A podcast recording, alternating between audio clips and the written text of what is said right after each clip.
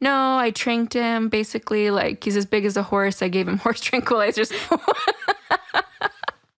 which I think is inappropriate. Out of the shark. Out of the shark. short. Out of the short. Wow. That was like almost harmonizing. It wasn't at all.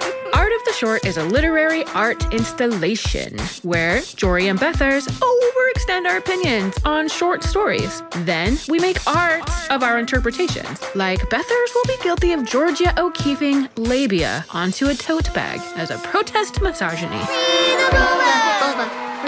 While Jory writes a little ditty that just loops the patriarchy, the patriarchy, the patriarchy. stuff like that.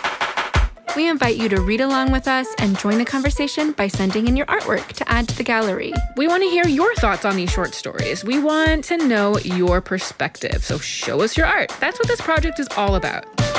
I really just thought it was going to be Italian feminist sci fi. Him calling all these grown women girls, it's very confusing and infantilizing. Yeah, not welcome. And then I read that we're mammoths now and we have trunks, and I just closed my iPad and just walked away entirely. like anything is happening in this like sexy moon daughter Jumanji.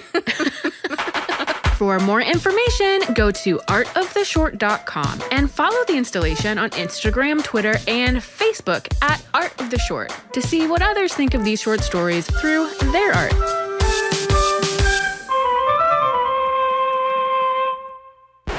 we tried to pee off the roof. Oh my God. And we couldn't even do that. so the idea that you think you could stick your whole butt out the window and pee and not just pee down your own legs back into your car. Yeah. You're naive. You have not tried to pee off a roof before. That's what I said.